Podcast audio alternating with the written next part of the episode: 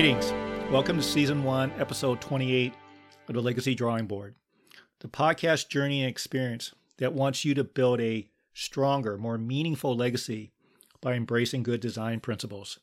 I'm your host, Ron Fong. Last, last episode, I talked about three very important concepts in legacy building, and I want to reintroduce them because as you're taking the time to listen to this, I want to make sure I'm clear in terms of my objectives and I articulate the purpose behind this podcast. One is it again starts with vision. My vision for this podcast is to help to have people see themselves in the world through the lens of legacy design and building. The second is mission. Is to introduce people into the world of design and have them emerge as storytellers. And finally, purpose Purpose is that there's a perpetual need for leadership, and it calls us to edify others through enduring relationships. I hope that helps frame uh, the efforts of the podcast, and it gives you sort of a roadmap as I talk about today's topics. The first aspect or first segment of this episode would be the uh, voices and vignettes portion, in which I ask people how they define legacy, what they're doing to build their legacies, and what barriers they see for their generations in terms of legacy building. For today, Miguel Diaz, a registered nurse, shares his perspectives. Hello, my name is Miguel Diaz. I'm 43 years old. I'm from California. I'm a husband, father, nurse, and overall family guy. When I think of my legacy and what it means to me and how I build it, for me, because it's different from everyone, it's the positive impact I have in the lives of the people I interacted with and how they look at me as a person or my image. Although it can be materialistic, like someone leaving a multi-million dollar business behind, mine is simple. Just to be a good person. Although sounding simple, simple can also be complex. In each hat that I wear, there are many barriers and tests that challenge you. I may not win all the battles, but I learn greatly from the ones I've lost and the ones that I've won. I believe my generation has always been taught to work hard, like go to school, to become successful in a, in a way to fulfill your legacy. My mom immigrated from El Salvador. She was 14 at the time. She became pregnant at 16 and needed to provide for herself and her daughter. She started to work at Pacific Bell at age 19 and 30 years later retired as a manager. While working at Pacific Bell, she became interested in real estate and she went for it. Eventually, she made more money working at real estate than working at a full a full-time job, and she was doing real estate only part-time. She eventually bought the company she worked for and became a broker and still runs it today. That was her legacy and she leaves, she's leaving it to my brother when she retires. She always taught me to work hard, and it shaped that part of my legacy, the career portion. And today, I'm a registered nurse. Although they're two totally different fields, her legacy affected me positively by seeing her build her empire and how it paid off. And she was able to do so while being a single teenage parent at first to raising a whole family of four. Part of my legacy was to be in healthcare. As a young child, I knew I wanted to help people. I saw how hard my mom had worked with her barriers of being an immigrant and teenage mom, and knew I could be whatever I wanted to be. One barrier that did not deter my goal that I had and, uh, for becoming part of the healthcare system was that I became a teenage parent myself.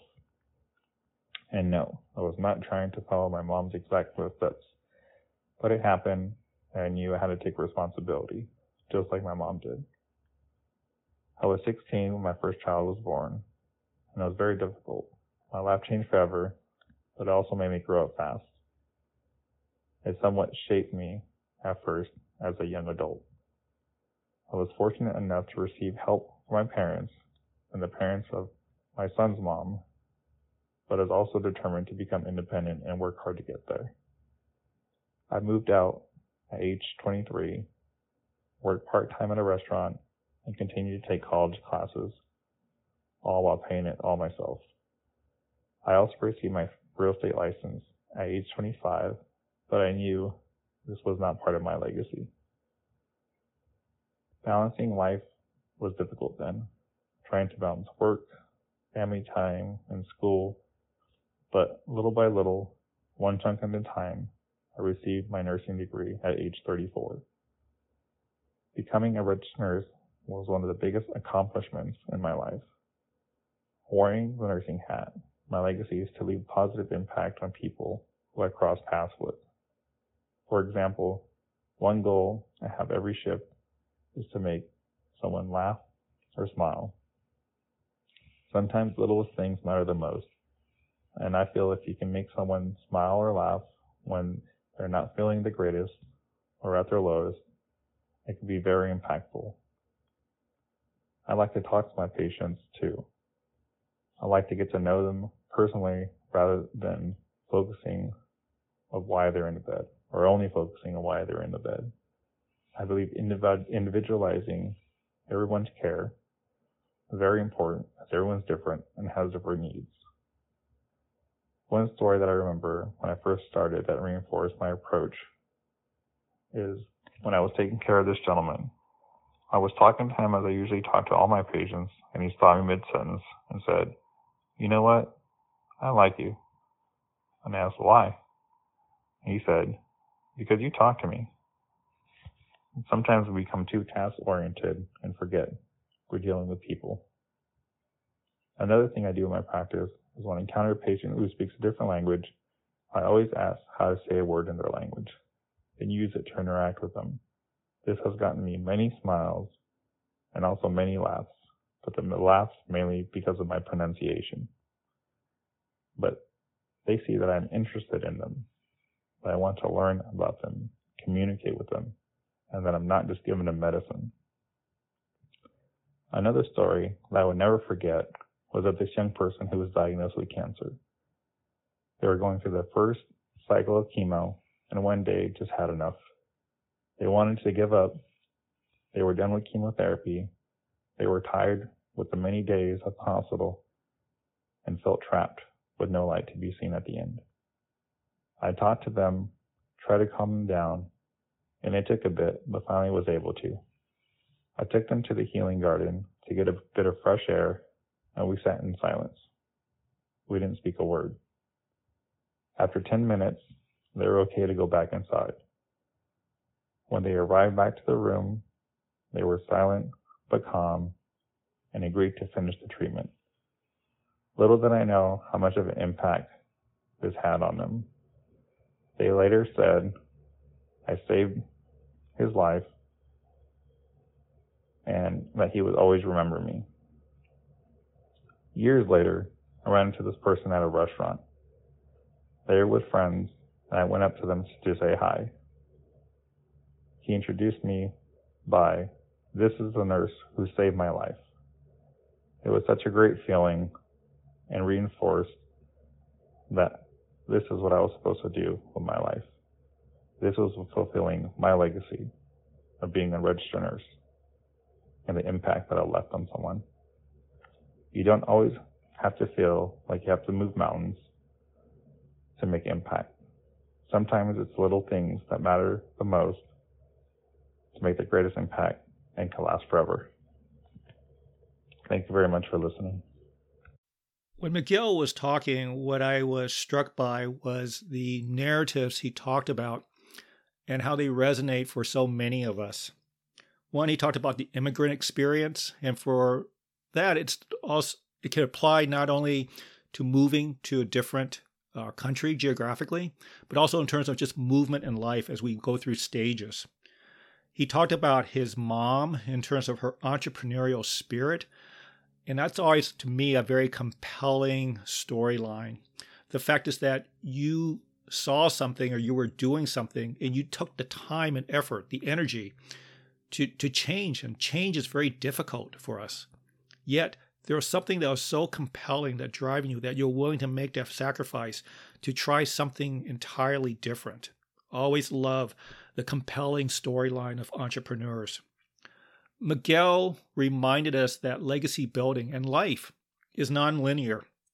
As much as we would like to have a straight path that we follow sequentially, A followed by B and C and so forth, that we'll get to wherever we want to be.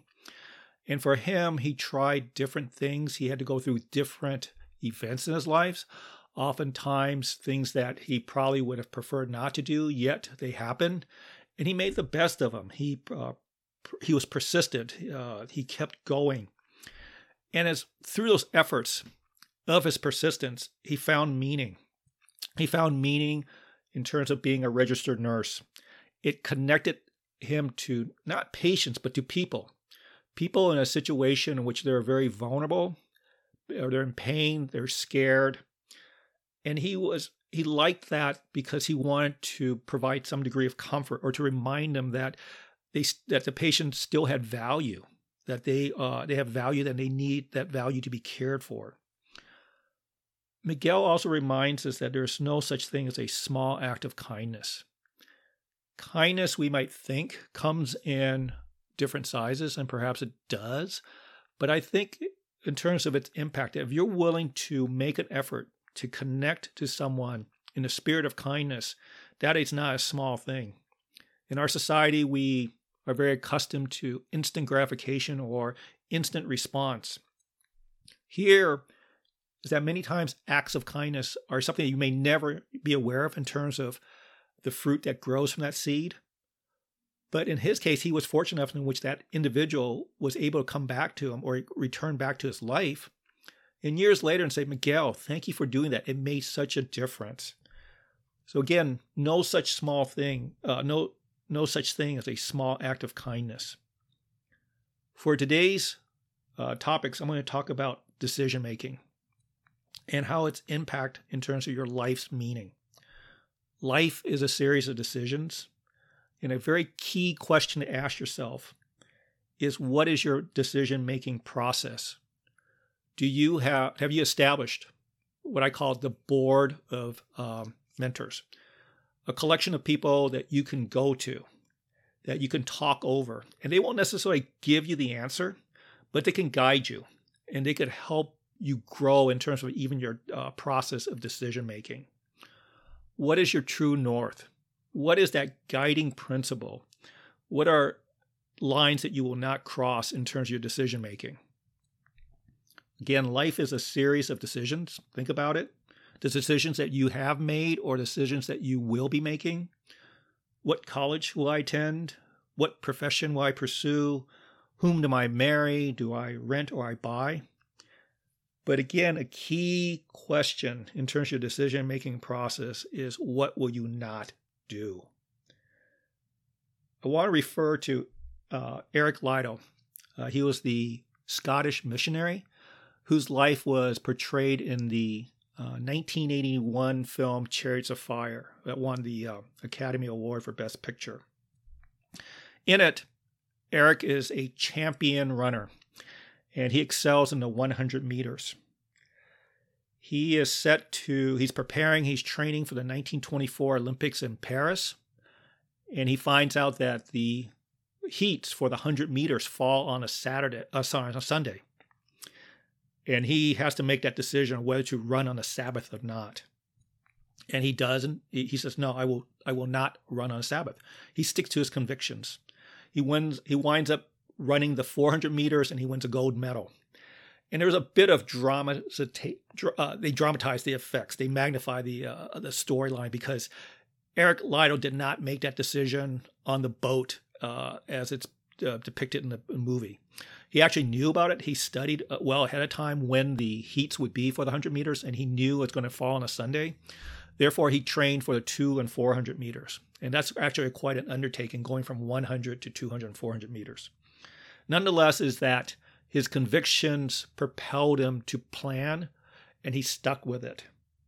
So, Eric Liddell, his legacy is defined in large part by what he would not do.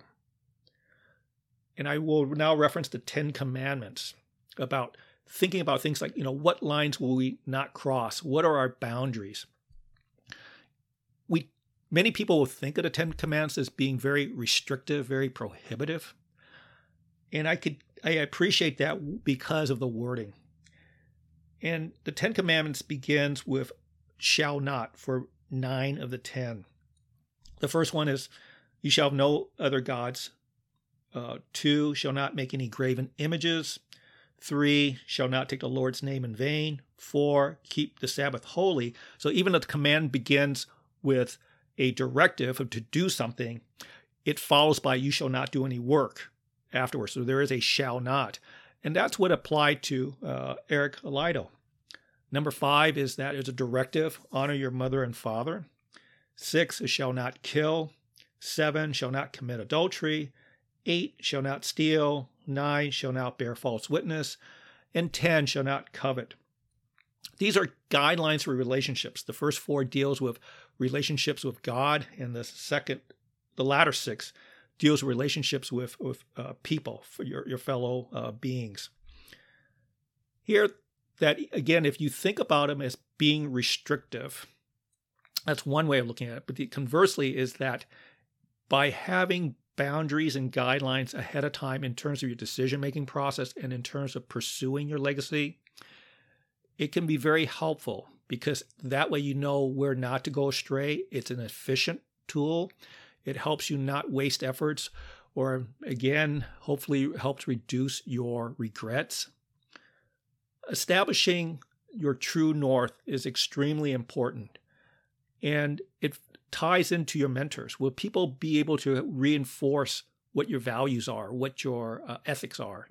And that goes back to your culture building. What type of culture are you building and what kind of culture are you participating in? Extremely important concepts and fundamentals for your legacy building.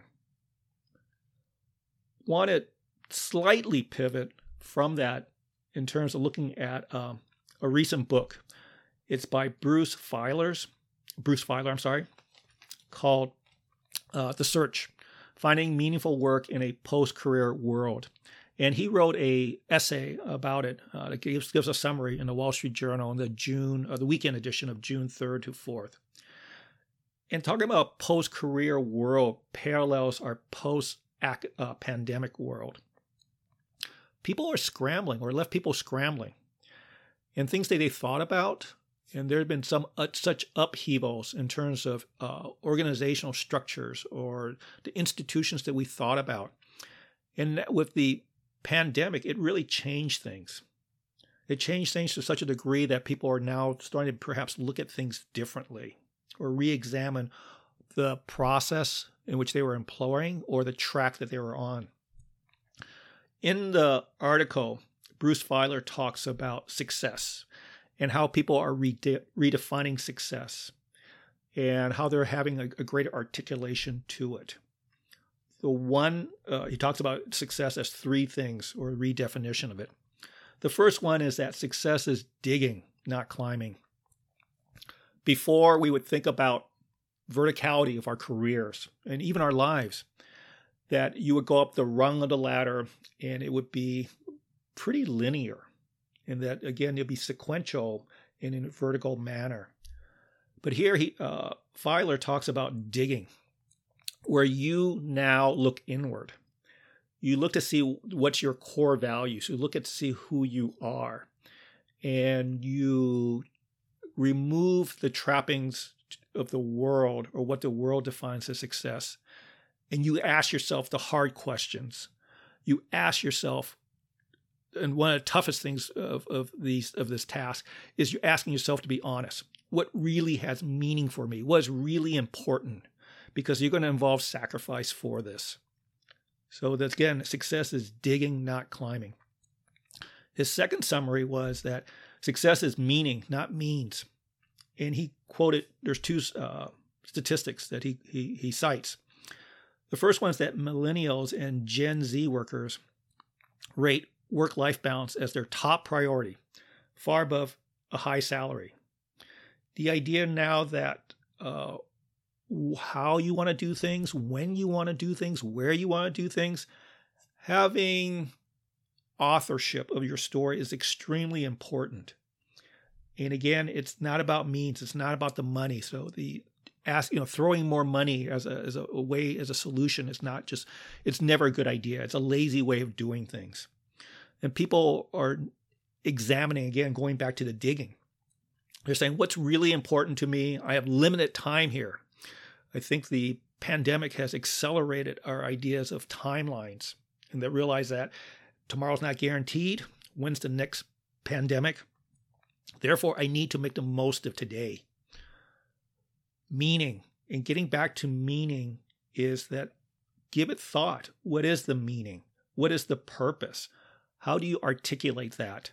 What drives you? What gets you go to get wake up in the morning? What will sustain you through the tough times? Going back to Miguel is that he again had a very nonlinear path, but he found the meaning. He found the meaning that it was to connect with people when they're in the most vulnerable uh, situations and to be able to provide them with comfort, to be able to provide them with hope, to have them remain connected. And that's so important because many times in the hospital, people are isolated. Uh, they're perhaps they don't have family and friends, which is a, a shame. It, it, it, it's it's borderline tragedy. And for nurses who come in, in contact with the patients, much more than physicians, that's just uh, a blessing. And Miguel saw himself in that capacity, and it gave him meaning, and it propelled him to do the work that he is doing. The third uh, observation by Feiler was that success is a story, not status. Status is what other people will um, bestow upon you. Status is how other people see you, but story is the personal. And I get a chance to wedge in my favorite, one of my favorite quotes from uh, author John Barth, who said, "quote The story of your life is not your life; it's your story." End quote story, story, so powerful because it connects us. I love Miguel's vignette, his story. It gave us a glimpse in terms of his life and a meaning by life.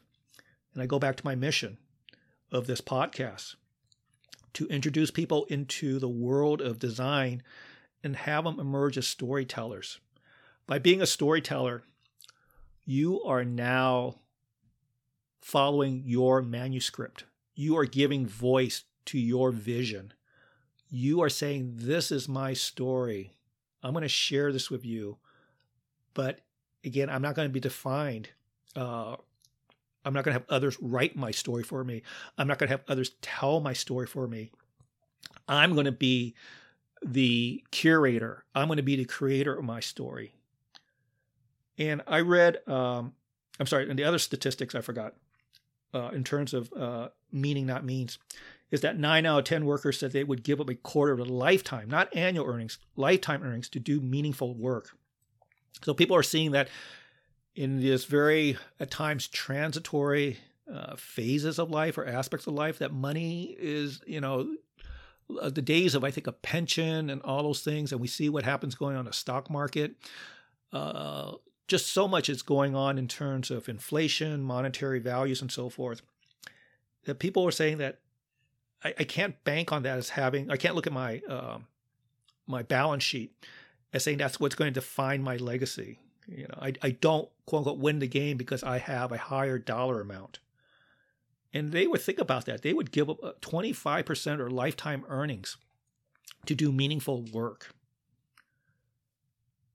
these workers they're, they're looking for something or these, these people they're looking for something perhaps not necessarily different but now they're unearthing it now they realize that with a perhaps a cleansing from the pandemic they're seeing things differently or things that were always there but were covered because they were adhering to uh, other people's perception of what success was his book involved interviewing, I think, hundreds of people throughout America, and I think some in, um, internationally too, but mostly in, uh, in America.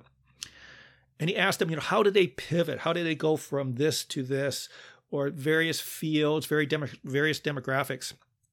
And asked them, you know, why did you do this? Why did you make this change? Why did you make this sacrifice? And you know, what's was it worth it? And for many of them, it was absolutely worth it that they found meaning. And for many of them, I found again uh, uh, uh the the sort of DNA of entrepreneurship. Many people said, I need to write my own story. I need to have a platform in which I can give voice to my values. And a fair number of them did uh, did so through entrepreneurship. There's one very early in the book about a woman who was uh, I forgot she was in maybe corporate America and it just got the environment got very toxic. Uh, she was uh, constantly sexually harassed.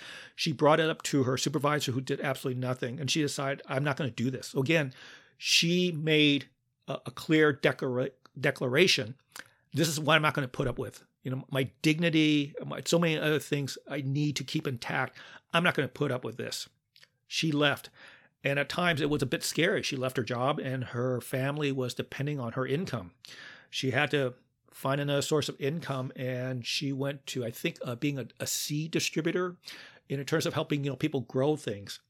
And she found meaning in terms of that because uh, it's something that she enjoyed doing. It connected her with people all across the globe. And the fact is that she was helping people grow things was uh, very meaningful uh, to her. So we think about this in terms of, you know, having meaning in your life it's very important because you can't build a legacy unless you have meaning because you're trying to deliver a message. And a message has to have meaning or else no one will listen. Where's where's the application of all this I talked about? All right, here's the homework portion for you. Time to roll up the sleeves. Take pen to paper or fingers to keyboard and write down what your vision is for your life, for your legacy. Then write down what your mission is. And write down what your purpose is. It'll take some time. Perhaps you never even thought about this. Therefore, you'd say, where do we begin? But just begin. Like most cases of writing, just beginning will get the ball rolling. And the first iteration won't be your last iteration. Look, don't look for perfection, but look for progress. And this is the last part. Ask yourself and write it down so it's before you, so it's tangible, so it's a reminder. What will you not do? What will you not compromise? What line will you not cross? Because that will help you in terms of having a not a narrower focus, but a tighter focus, a clearer focus of how to move forward. You won't be distracted by temptations. You won't be distracted by things that have no meaning to you or have absolutely won't contribute to what you're doing. So again, I'm going to ask you for the homework. Do it, and I would love to hear feedback on it. What's your vision? What is your mission? What is your purpose? And what will you not do? Please send your comments, your critiques, and suggestions for topics to my email address, rfong at truenorthshepherding.com. If these concepts of uh, building your legacy, designing it through uh, employing um, the principles of good design, if that's starting to uh, resonate with you, or you, you want to go forward, you want to have more guidance, uh, I invite you to then visit my website and sign up for a complimentary session of how we can work together to build the legacy that you want and to grow in terms of your uh, abilities to storytell, to give clarity to your vision, to give uh, power to your mission, and to elevate your purpose. Uh, for my next episode, I will talk about why good writing is essential to your legacy building and how to improve your writing skills. Until then, take the time and care to tend to your legacy because when you do, we all benefit.